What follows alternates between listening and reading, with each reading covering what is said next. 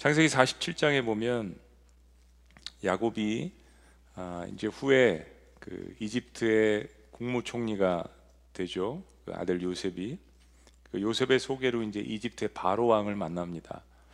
바로 왕의 그 나이가 젊었을 것으로 예상이 되는데요. 그 바로 왕이 어, 야곱을 보면서 야곱의 나이가 몇이냐고 대뜸 묻습니다. 야곱의 그 어떤 그 얼굴이 아, 인생 살아온 그것이 담겨져 있어서 아마 그런 그 질문을 했던 것 같아요. 거기에 대해서 야곱이 이렇게 대답을 합니다. 나그네처럼 살아온 세월이 130년이 되었습니다. 내 조상들의 나그네 생활에 비하면 내 나이가 얼마 되지 않지만 정말 고달픈 세월을 보냈습니다. 험악한 세월을 보냈습니다. 뭐 개혁개정 옛날 성경에 그렇죠. 험악한 세월. 그렇습니다. 야곱의 고백처럼 우리가 창세기 올 한 해 이렇게 야곱의 말씀을 신년 초부터 보았지만은 인생의 대부분을 힘겹게 살았습니다. 아직도 끝나지 않았고 저희들이 계속 창세기 말씀을 보면 야곱은 그렇습니다. 근데 그가 20년 만에 돌아온 가나안 땅에서는 처음에 평안을 누렸습니다. 무엇보다 자신에게 복수하려는 형과의 만남을 위해서 하나님을 붙들고 씨름을 하고 그리고 하나님의 그 축복을 경험을 했기 때문입니다. 그리고 그 형 에서와의 그 만남도 자기를 죽이려 오는 그 형 에서의 얼굴이 하나님의 만지심을 통하여서 마치 하나님의 얼굴을 보는 것처럼 감동적인 재회를 하게 됩니다. 이생 가운데 자신이 풀 수 없는 특별히 20년간의 이 세월 속에 얽히고 설킨 이 복잡한 문제들이 풀리는 엄청난 기적을 체험합니다. 그런데 무슨 이유에서인지 야곱은 가나안 땅에 돌아오기는 했지만 자신의 직접적인 고향인 헤브론이나 부엘세바로 가서 정착하지 않습니다. 분명한 것은 세겜은 성을 중심으로 상업이 발달을 했고요. 그리고 사람들의 교류가 활발하게 이루어지는 곳입니다. 야곱의 어떤 성격이나 이런 걸 보면 야곱이 좋아하는 장소. 야곱은 성격상 그곳에 세겜의 땅을 사고 활발하게 아들들과 함께 비즈니스를 시작합니다. 자, 여러분 하나님께 묻지 않고 하는 인간의 결정은 하나님이 책임지시지 않을 수 있습니다. 야곱은 눈에 보기에 좋은 세겜 땅을 그의 가나안 정착지로 삼아 버립니다. 처음에 몇 년간은 편안했고 아무런 문제들도 생기지 않았습니다. 근데 야곱의 가족은 세겜에 있는 사람들과 교류하면서 가나안 문화에 점점 동화가 되고 또 종교에도 관심을 갖게 됐습니다. 여러분 우리의 인생에 있어서 세상적으로 보이는 성공이나 일시적인 편안이 곧 하나님이 주시는 승리나 평안은 아니라는 것을 기억해야 합니다. 야곱의 가문에 아주 서서히 그러나 서로가 눈치채고 막 깨우면서 경종을 울리지 않, 않을 정도로 먹구름이 드리워지고 있었습니다. 그리고 어느 날 아주 예기치 않은 날 태풍이 갑작스럽게 들이쳤습니다. 여기에 야곱의 공동체는 야곱의 가문은 완전히 무방비 상태였습니다. 가난의 문화를 좋아하고 그곳 여자들과 어울리기를 원했던 야곱의 딸 디나가 세겜의 추장에게 겁탈을 당한 사건이 벌어지게 된 것입니다. 그리고 분노한 야곱의 아들들은 세겜 족속, 즉 히위 족속에게 칼로 복수하기를 다짐을 하고 할례를 하면 어, 서로가 통혼 결혼을 할 수 있고 교제할 수 있다 라고 속이고 마침내 레이와 시몬을 중심으로 히위 족속을 살육을 합니다. 근데 상황이 이런데도 딸 디나에 대한 어머니 레아와 라헬의 기도 소리가 들리지 않습니다. 이거 엄청난 사건이잖아요. 가문의 영적 리더인 야곱은 자신의 안위만을 걱정을 합니다.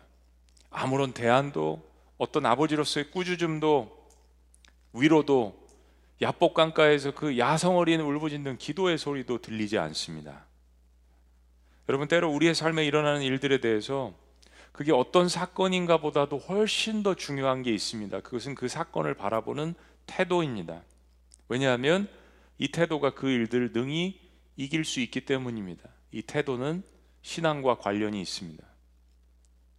어떤 이 사건이나 상황이 중요한 게 아니라 그것을 바라보는 태도, 고난을 대하는 태도.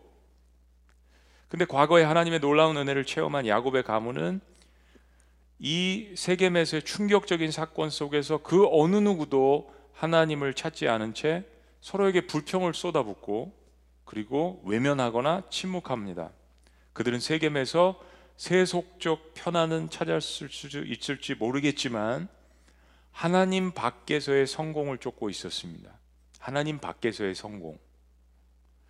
우리가 아무리 신앙생활 잘해도 여러분 건강이 안 좋아질 수 있죠. 질병에 걸릴 수 있습니다. 어차피 인생은 저나 여러분들이나 시간이 지나면서 나이 드시면 육신의 장막은 무너집니다. 뭐 기정사실이에요. 교통사고 날 수 있습니다. 어떤 통계에 보면 운전하는 자는 운전하는 사람들은 평생에 세 번 이상은 교통사고가 꼭 난다고 해요. 통계적으로. 사업에 실패할 수 있습니다. 우울감이 찾아올 수 있습니다. 이게 뭐 기도를 덜해서 신앙생활 안 해서 그런 게 아니라 누구에게나 일어날 수 있는 일들이라는 것도 그리스도인들은 사실 인정하는 게 중요합니다. 예? 그런 것은 신앙생활에 상관없이 누구에게나 일어날 수 있는 인간이 살다 보면 자 그런데 창세기 34장에 이 야곱의 가문에 일어난 이 일은 이미 영적으로 다 예견되어 있었던 일이라는 것입니다. 필연적으로 일어나는 일들 무엇인가 이유가 있었기 때문에 그들은 하나님의 은혜를 잊어버리고 있었고 가나안의 세속 문화에 동화되고 있었고 심지어 각자가 가나안 땅의 우상 숭배를 좋아하고 있었습니다. 그리고 그들은 그들 스스로 도저히 핸들할 수 없는 재앙을 어느 날 불현듯이 이미 계속해서 그렇게 가고 있었지만 우리에게 닥칠 때는 그런 거죠. 어느 날 불현듯이 재앙을 맞이하게 됩니다. 이게 얼마나 심각하고 지저분한지 창세기 34장 마지막 네 구절이 적나라하게 설명합니다. 28절 보세요. 그들이 양과 소와 나귀와 그 성읍에 있는 것과 들에 있는 것과 그들의 모든 재물을 빼앗으며 그들의 자녀와 그들의 아내들을 사로잡고 집 속의 물건을 다 노략한지라 야곱이 시므온과 레위에게 이르되 너희가 내게 화를 끼쳐 나로 하여금 이 땅의 주민 곧 가나안 족속과 브리스 족속에게 악취를 내게 하였도다 나는 수가 적은즉 그들이 모여 나를 치고 나를 죽이리니 그러면 나와 내 집이 멸망하리라. 상황이 이런데도 야곱은 계속해서 인생의 주어가 하나님에서 나로 바뀌었습니다. 내가 위험해. 내가 죽을 것 같아. 이거 왜 나한테 너희들 이러는 거야? 어, 지난 주일날 창세기 34장을 다 봤지만 한 구절 안 본 게 있습니다. 그 남겨놓은 것이 31절입니다. 이 이야기를 듣고 아들들의 이 반란을 보세요. 31절. 그들이 이르되 그가 세겜이 세겜 족속이 우리 누이를 창녀같이 대우함이 옳으니까 아버지 아버지 정신 좀 차리세요. 이게 옳은 일입니까? 야곱은 아들들에게 리더십을 완전히 잃어버렸습니다. 레아와 라헬은 어머니로서의 역할이 전무합니다. 아예 등장하지 않아요. 어떤 종류의 어머니인지 이 딸의 아픔 가운데서 등장하지 않습니다. 딸 디나는 정말 엄청난 상처를 받았습니다. 영적 리더십이 붕괴된 집안에서 아들들은 분노하고 결국 폭력과 살인으로 연결되어집니다. 야곱의 가문은 한순간에 아수라장이 되어버렸습니다.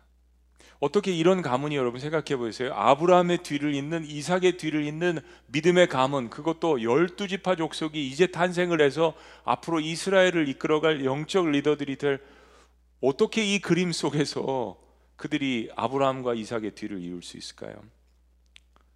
사랑 여러분 이것은 어제 오늘 이야기가 아닙니다. 이것은 바로 에덴 동산의 아담과 하와의 언제입니다. 그들의 자손 가인과 아벨의 이야기입니다.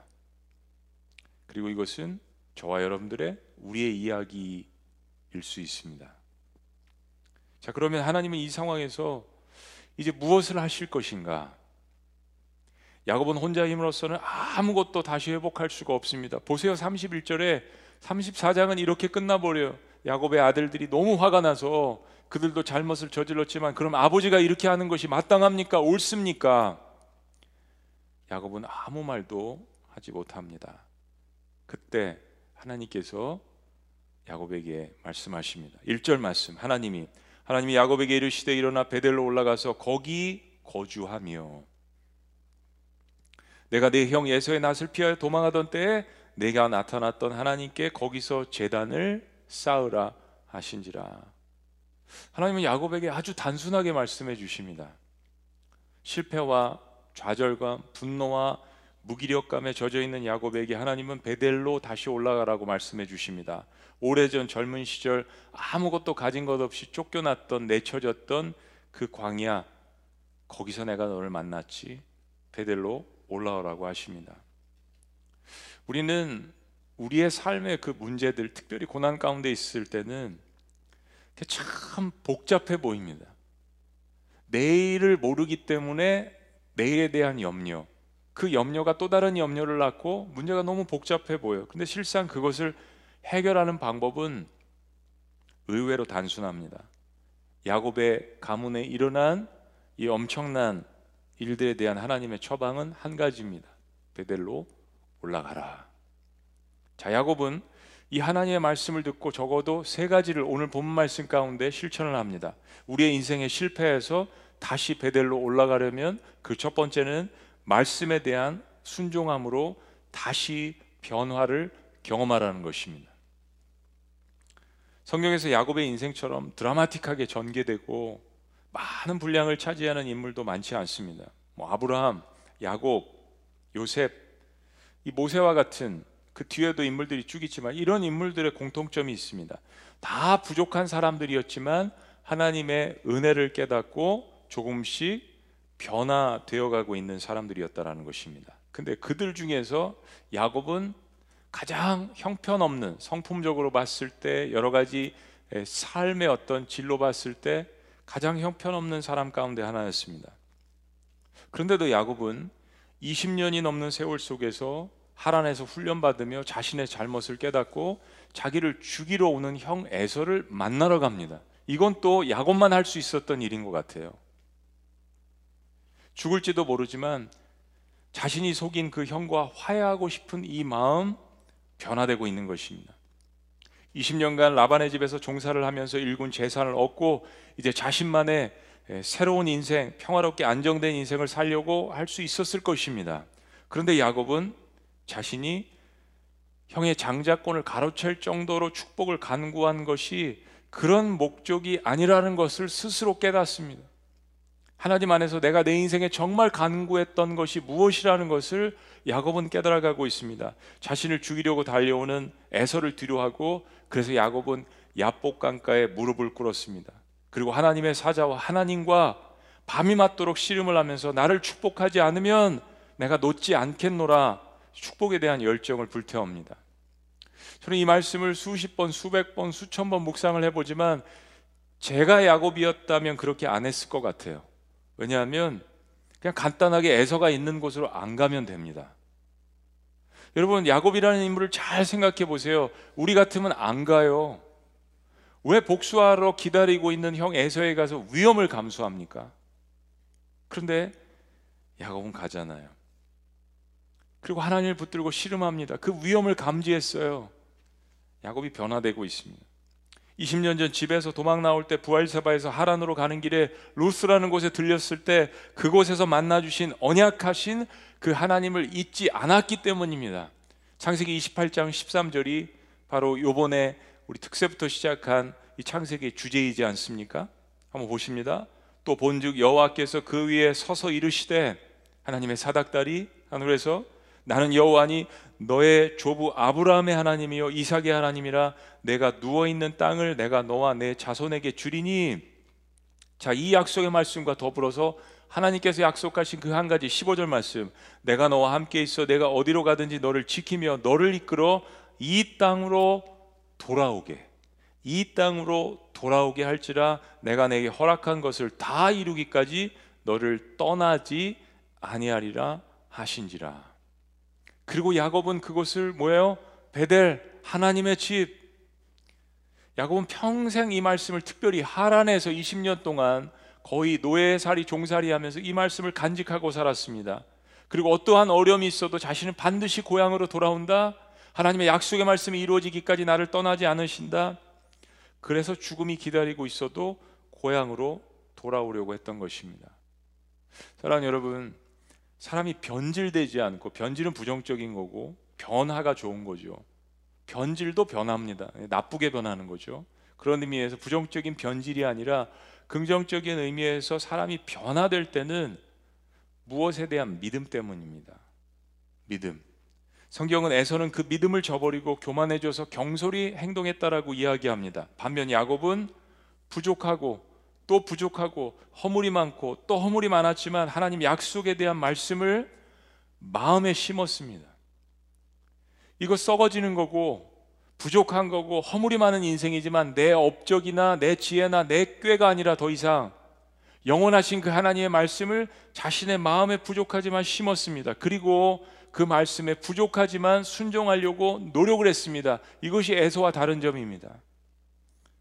그러면 사람은 어느새 변화돼 가고 있는 것입니다. 그것이 야곱의 축복의 비결입니다. 야곱은 그 변화됨 자체가 자신의 인생의 축복이라는 것을 깨달아가고 있었습니다. 자, 그런데 성화되는 과정 속에서도 우리 인생의 위기가 찾아오죠. 그건 매너리즘입니다. 다시 게을러지고 매너리즘의 핵심은 첫사랑이 식어지는 거죠. 그것이 바로 세겜에서 일어난 사건이었습니다. 그때 하나님께서 야곱에게 그 옛날을 상기시키시는 거예요. 야곱아 그 베델로 올라와라. 내가 거기서 너를 만나겠다. 자, 그런데 야곱이 이 말씀에 대한 반응을 이렇게 합니다. 2절 말씀. 야곱이 이해. 한번 따라해 보십니다. 야곱이 이해. 야곱이 하나님 말씀에 반응했다는 것이요. 야곱이 하나님 명령에, 야곱이 하나님 음성에 자기 집안 사람과 자기와 함께한 모든 자에게 이르되 너희 중에 있는 이방 신들을 버리고 자신들을 정결케 하고 너희들의 의복을 바꾸어 입으라. 3절 우리가 일어나 베델로 올라가자. 아들들의 말에 한마디 대꾸하지 못했던 야곱, 디나의 그 엄청난 상처 가운데 한마디도 못했던 야곱, 세겜 족속들에게 영적인 권위도 세워보지 못했던 야곱. 그런데 하나님의 말씀에 힘을 얻은 이 야곱이 어떻게 됩니까? 하나님 말씀에 힘을 얻어서 자신의 자식들에게 가문에게 이야기를 합니다. 여러분 변화되는 사람의 가장 핵심적인 모습 가운데 하나는 바로 말씀에 대한 즉각적인 순종의 태도입니다. 내 업적이 아닙니다. 여러분 이 믿음의 행동과 업적을 여러분 구별하셔야 합니다. 하나님 말씀에 대한 즉각적인 순종이 자신의 삶에 변화를 가져옵니다. 자존심이나 자신의 신념이나 자신의 과거나 실패나 성공이 아니라 하나님 말씀에 대한 순종.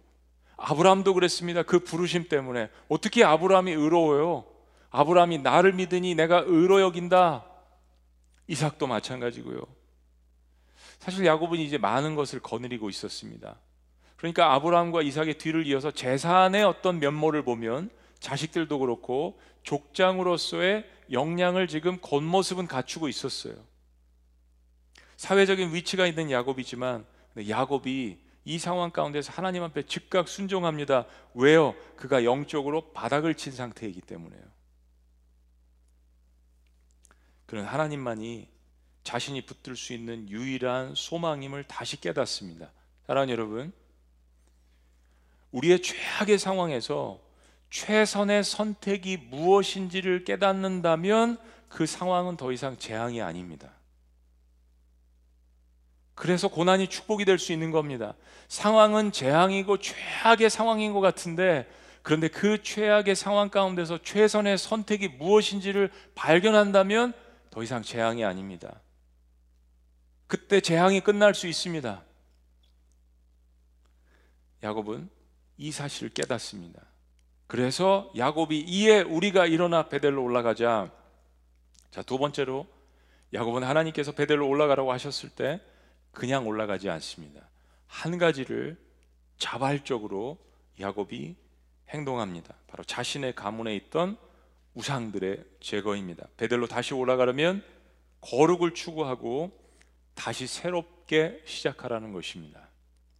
거룩을 추구하고 다시 새롭게 시작하라. 35장 2절 말씀을 다시 봅니다. 야곱이 이에 자기 집안 사람과 자기와 함께한 모든 자에게 이르되 너희 중에 있는 이방 신상들을 버리고 자신을 정결하게 하고 너희들의 의복을 바꾸어 입으라. 세 가지의 행동이 나타나죠. 야곱이 알고 있었습니다. 지금 지난 5년, 10년 세겜에 머무는 동안 자신과 자신의 아내와 자신의 자식들에게 무슨 일이 일어나고 있는지 알았어요. 알면서도 지켜봤을 거예요. 세겜에 정착해야 되니까 거기에 문화를 알아야 되고 동조를 해야 되고 사람들과 잘 살아야 되니까 다른 얘기도 못 하고 여러분 창세기 34장의 이 재앙은 이미 예견된 것이었습니다. 어느 날 갑자기 온 게 아니에요. 야곱의 가족들은 세겜에 살면서 하나님을 잊어버리고 동시에 우상을 숭배하고 있었습니다. 에서를 만나서 화해하는 장면은 에서만 경험한 게 아니잖아. 야곱만 경험한 게 아닙니다. 에서가 400인을 데리고 우리 아버지를 죽이러 오는구나. 내 남편을 죽이러 오는구나. 레오와 라헬과 실바와 비라와 야곱의 11명의 아들들과 디나도 모든 종들도 다 지켜봤던 거예요. 우리 아버지 꼼짝없이 죽는구나. 그런데 하나님께서 에서의 누구예요? 큰아버지의 마음을 바꾸셔서 완벽한 화해가 일어나지 않습니까? 모든 사람들이 경험했던 홍해가 갈라지는 것 같은 죽은 나사로가 일어나는 것 같은 하나님의 놀라운 기적을 모두가 지켜봤었어요. 야곱만 하나님의 은혜를 체험한 것이 아닙니다. 근데 그들은 시간이 지나고 세겜에서 생활이 안정되고 편안해지고 아파트 평수가 올라가고 고급차가 생기고 자녀들이 잘 되고 더 건강해지고 생활의 여유가 생기고 직장도 잘 되고 승진도 하고 사회적인 인정도 받고 그러면서 세겜 땅에서 일어났던 일은 하나님의 은혜를 잊어버렸던 것입니다. 인간은 망각의 동물입니다. 근데 망각의 동물이라도 절대 잊어버리면 안 되는 것이 있습니다. 은혜입니다. 개인 간의 관계에서, 가족 간의 관계에서, 사람들과의 사이에서 무엇보다도 특별히 나를 무조건적으로 받아주신 하나님의 은혜를 잊어버리면 인간이 은혜를 잊으면 존재 자체가 위험해지는 것입니다. 야곱은 집안에 들어온 가나안 문화와 우상 숭배에 대해서 알고 있으면서도 침묵했습니다. 왜요? 잘 되는 듯 보이니까요. 잘 되는 듯 보이니까요. 근데 그 작은 구멍이 거대한 배를 침몰시키는 원인이 됐습니다. 내 자녀가 좋은 학교 들어가고 엄청난 직장에 들어가고 좋은 신부감 신랑감 만나고 그 손주들도 잘 되는 것 같은데 신앙은 많이 멀어지고 떠났다. 이게 잘 되는 걸까요? 이게 세겜 땅에서 지금 잘 되는 걸까요?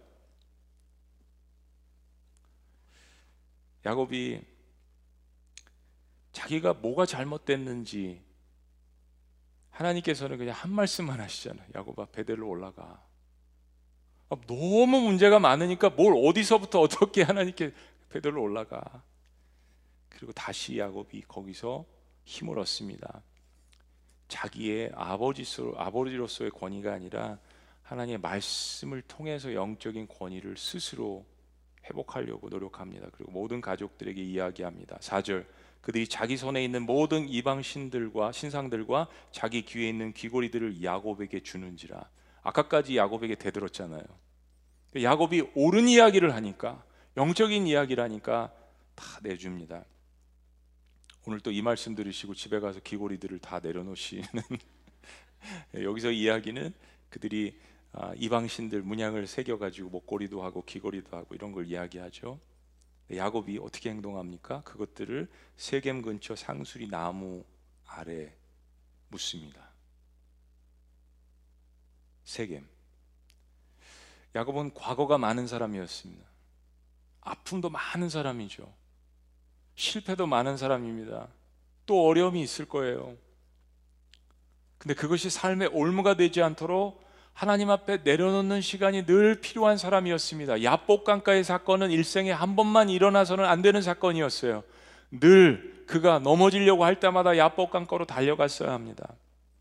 야곱이 깨닫습니다. 그리고 자신의 정결도 중요하지만 모든 가족들과 종들에게도 과거를 청산할 것을 요구했습니다.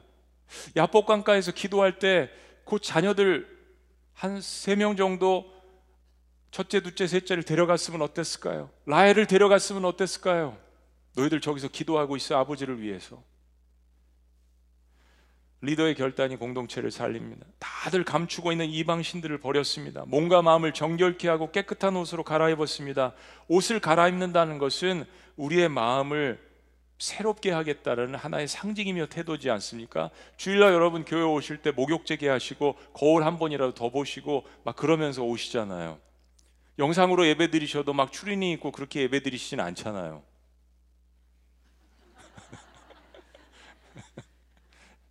찔리셨어요? 사랑하는 여러분, 변화를 추구한다면 정말 변화되고 성장하고 싶다면 우리 하나님의 거룩을 바라보아야 합니다. 나에게는 거룩함이 없습니다. 사람에게도 마찬가지예요. 실망합니다. 그러려면 야곱이 깨달았어요. 내가 내려놔야 될 것들이 무엇인가? 베들로 올라가기 전에 여러분이 삶에 있어서 진정한 하나님의 축복을 원한다면 반드시 해야 하는 한 가지가 있습니다. 여러분이 스스로 지울 수 없는 과거, 스스로 해결할 수 없는 상처, 스스로 해결할 수 없는 죄와 허물들을 하나님 앞에 내려놓는 것입니다. 그것이 용서를 받아야 할 것이든 용서를 해야 할 것이든 내려놓는 것이에요. 그래야 하나님이 해결하실 것이잖아요. 세겜의 이 지역은 마치 예수 그리스도의 그 십자가를 상징합니다. 십자가의 그 무덤 앞에 우리의 죄와 허물을 다 짊어지고 가신 그 주님 앞에 나도 내 허물과 상처와 과거와 모든 것들을 그 십자가 땅에 묻어야죠. 그래야 주님께서 해결하시죠. 과거의 상처뿐 아니라 자신의 신념도 내려놓아야 합니다. 어차피 그 신념 가지고 내일을 예측할 수 없잖아요. 하나님이 야곱을 처음 베델로 부르실 때는 야곱이 아무것도 갖지 못했습니다. 집에서 죄 짓고 도망쳐 나왔지만 하나님께서 광야에서 만나 주셨잖아요. 아무것도 가진 것 없었을 때 만나 주신 그 하나님. 근데 지금 창세기 35장은 재앙이 닥쳤었지만 사실은 자기가 원하는 모든 것을 다 이루었잖아요. 형과도 화해하고 고향으로 돌아왔고 족장이 되었고 자녀들도 많이 생겼고 재산도 있고 그런데 무엇인가 영적으로 바닥을 칩니다. 하나님 여전히 베델로 올라가라고 이야기하십니다. 야곱은 하나님 말씀 안 하셔도 뭐를 원하는지 알고 있었어요.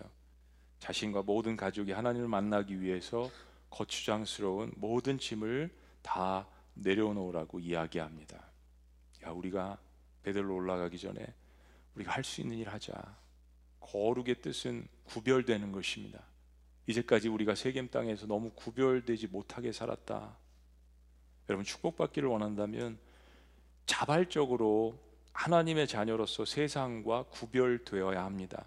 그래야 세상의 소금과 빛의 역할을 세상에 살면서 감당할 수 있습니다. 그러려면 내려놓아야 할 것들은 내려놓아야 합니다. 자, 그리고 나서 마지막으로 야곱이 하는 행동이 무엇이었을까요?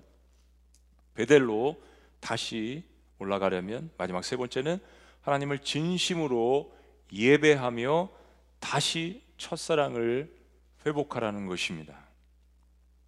고대 사람들은 전쟁을 하면서 전쟁에 승리하면 기념비를 세웠습니다. 성경에서 하나님의 사람들은 하나님을 만나면 그곳에 어김없이 기념비를 쌓았습니다. 창세기의 표현대로 하자면 단을 쌓는다라고 이야기하죠. 차이점은 전쟁의 승리는 나의 공로를 기념하는 것이지만 단을 쌓는다는 것은 하나님의 은혜에 감사를 드리는 것입니다. 하나님 앞에 영광을 올려드리는 것이죠. 3절을 다시 봅니다.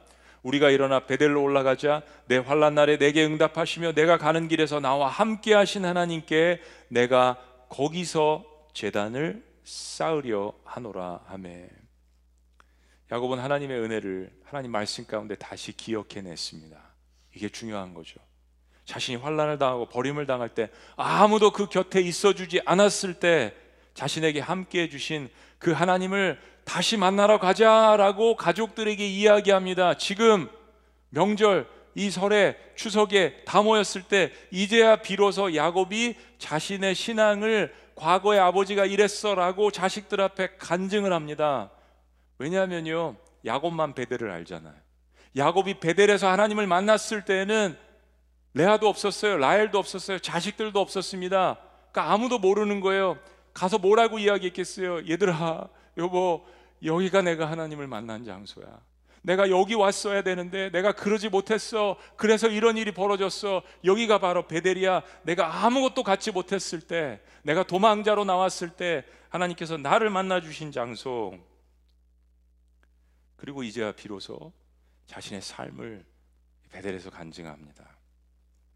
6절 야곱과 그에 함께한 모든 사람이 가나안 땅 루스 곧 벧엘에 이르고 그가 거기서 제단을 쌓고 그것을 엘벧엘이라 불렀으니 이는 그의 형의 낯을 피할 때 하나님이 거기서 그에게 나타나셨음이더라. 단을 쌓는 것은 자기 과거를 뒤돌아보면서 아, 내가 그랬지. 그때 하나님께서 나에게 또 이렇게 은혜를 베풀어 주셨지 라고 감사를 하는 것입니다. 근데 여러분 감사 예배를 드린다는 것은 첫사랑을 회복하는 것입니다. 첫사랑을 회복한다는 것은 여러분 이 말이 참 우리가 많이 이야기를 하는데 첫사랑을 회복하자는 것은 사랑이 과거에 있었다라는 거죠. 여러분 이거 굉장히 중요한 이야기입니다. 첫사랑을 경험한 사람들은 돌아갈 집이 있기 때문에 다시 돌아올 수 있는 기회가 있는 거예요. 그게 하나님의 자녀됨의 축복입니다. 가론 유다는 그러지 못했잖아요. 첫사랑이 아예 없었으니까요. 그것이 바로 그래서 다시 베델로 올라가서 예배를 드리라고 하는 것입니다. 내가 너를 만나 주신 장, 준 장소.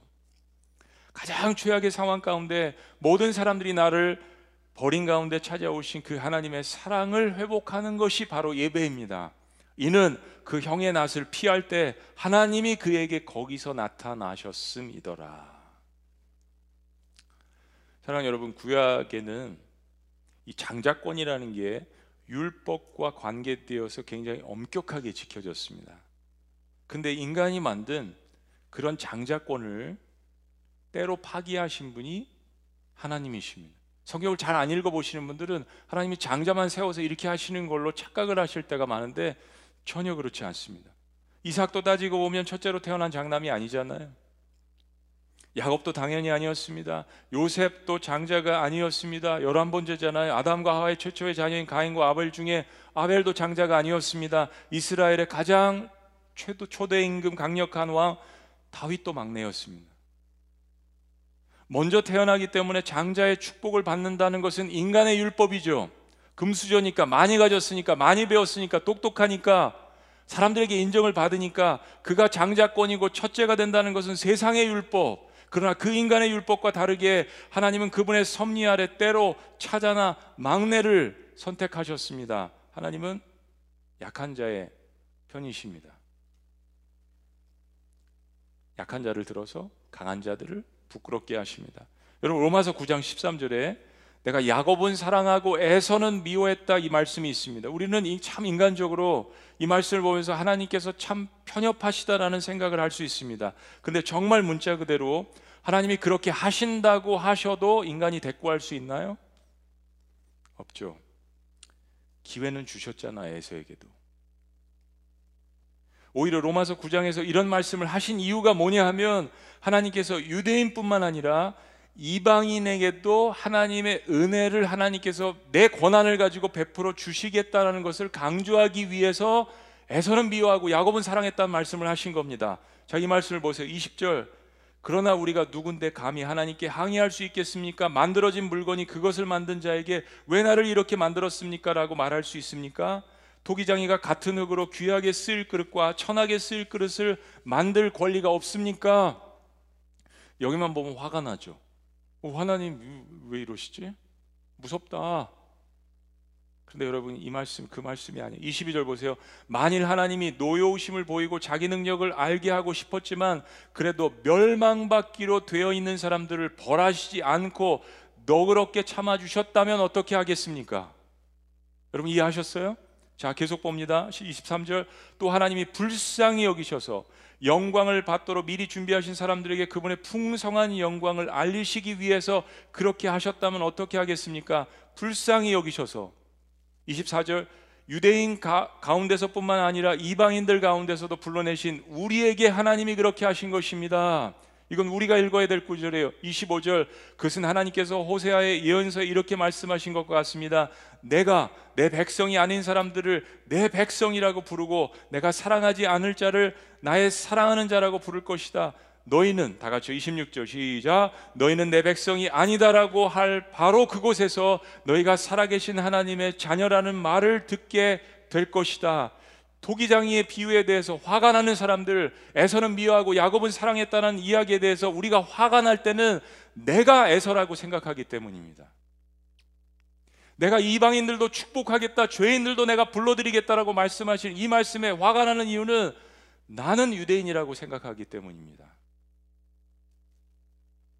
토기장의 이 비유는 내가 죄인들도 회개시키고 내가 이방인들도 내 백성으로 삼고자 하는데 왜 그러느냐?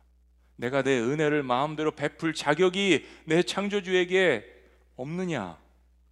라고 말씀하시는 하나님의 사랑의 프로포즈입니다. 근데 우리가 야곱이라고 생각했을 때는 내가 죄인이요. 내가 도저히 하나님의 은혜를 받을 수 없는 이방이라고 생각했을 때는 이 말씀은 복음으로 다가오는 것입니다. 우리는 다 야곱과 같이 허물이 많은 사람들입니다. 우리 늘 실패하고 또다시 내일 실패할 수 있고 야곱은 첫사랑이 있었어요. 베델. 아무것도 가진 것 없는 실패했던 그 인생에 찾아오셨던 그 하나님이 다시 말씀하십니다. 야곱아 인생 피곤하지 힘들지 다시 베델로 올라오렴. 저 여러분들이 이 시기에 코로나 팬데믹을 겪으면서 여러 가지 많은 사건들이 우리의 삶 가운데 있지만 다시 우리를 만나 주신 그 베델로 올라가서 하나님과의 첫사랑을 회복하며 온전하게 예배하는 저와 여러분들이 되시기를 주의 이름으로 축원합니다. 기도하시겠습니다.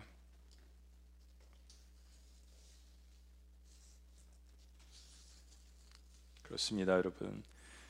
예수님이 오신 다음에는 예수님 믿는 모든 사람들이 예수님처럼 장자가 되는 축복권을 누리지 않습니까? 예수님께서 주신 상속권을 우리 모두에게 주신 놀라운 역사가 바로 토기장이의 권한으로서 하나님을 사랑하는 모든 자들에게 은혜를 부어 주시고 내가 부족하더라도 나의 모든 허물과 죄와 우상들을 십자가에 묻는 사람들에게 너는 내 사랑하는 아들이라 내 사랑하는 딸이라고 말씀 하시며 우리를 다시 베델로 이끄시는 것입니다. 사랑하는 여러분, 우리 민족에게 설날이 두 번 있는 것 참 아이러니합니다. 다시 한번 인생을 생각할 수 있는 기회, 다시 한번 신년을 시작할 수 있는 기회를 우리에게 주십니다. 지금 실패했다고 생각될 때, 지금 넘어졌다고 느낄 때, 지금 광야에 있다고 생각할 때가 바로 하나님의 집 베델로 다시 올라가야 할 때입니다. 하나님 말씀에 순종해서 다시 베델로 올라갑니다. 다시 단을 쌓습니다. 예배를 드립니다. 내가 하나님보다 높게 세웠던 우상들을 내려놓고 제거합니다. 무엇보다도 과거의 광야에서 베델에서 나를 만나 주신 그 첫사랑을 회복하는 것입니다. 살아계신 하나님, 부족한 저희들의 인생이지만 말씀에 대해서 순종함으로 다시 변화를 경험하는 저희가 될 수 있도록 역사하여 주시옵소서. 다시 한번 거룩을 추구하며 인생의 새로움을 시작할 수 있도록 인도하여 주시옵소서. 무엇보다 하나님을 진심으로 예배하며 우리의 첫사랑을 회복한 우리의 개인과 가정과 교회 공동체 무엇보다 혼란과 위기 가운데 있는 저희의 조국과 민족이 될 수 있도록 주님께서 역사하여 주시옵소서. 우리를 다시 한번 베들러 부르시는 은혜 하나님 예수 그리스도 이름으로 축복하며 기도합나이다. 아멘. 할렐루야. 우리 자리에서 다 같이 일어나시겠습니다. 우리 그런 마음으로 우리의 마음을 담아서 우리 주님 앞에 고백합니다. 주의 도를 버리고 헛된 꿈을 쫓던 우리들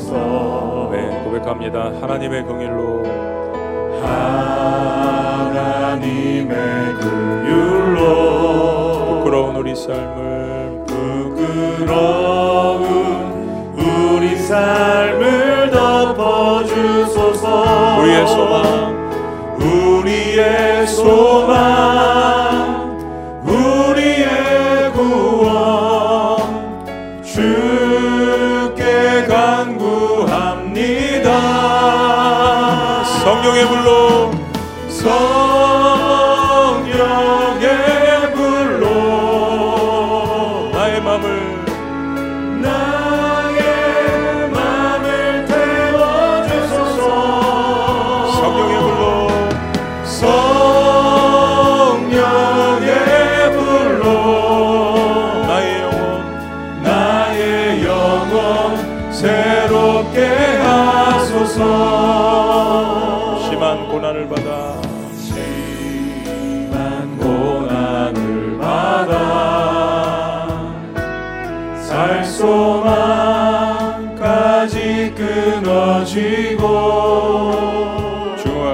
고통에서 죽음과 같은 고통에서 그러나 주를 보게 하셨네. 주를 보게 하셨네. 용서받을 수 없는 용서받을 수 없는 나를 위해. 나를 위해 십자가에 달리셨으니 고백합니다 주 사랑해서. 주 사랑해서. 그 어느 누구도 그 어느 누구도 끊을 수는 끊을 수는 없으리 다 같이 고백합니다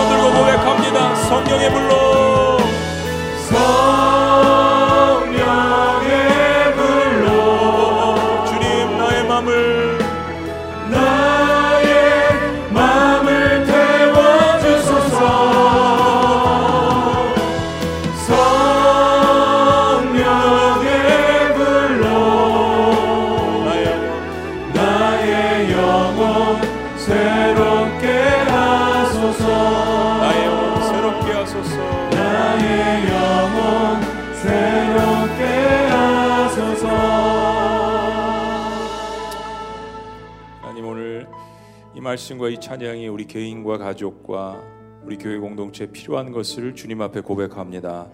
특별히 우리 조국과 민족 가운데 베델로 올라가는 수많은 사람들이 있도록 주님께서 우리를 긍휼히 여겨 주시옵소서.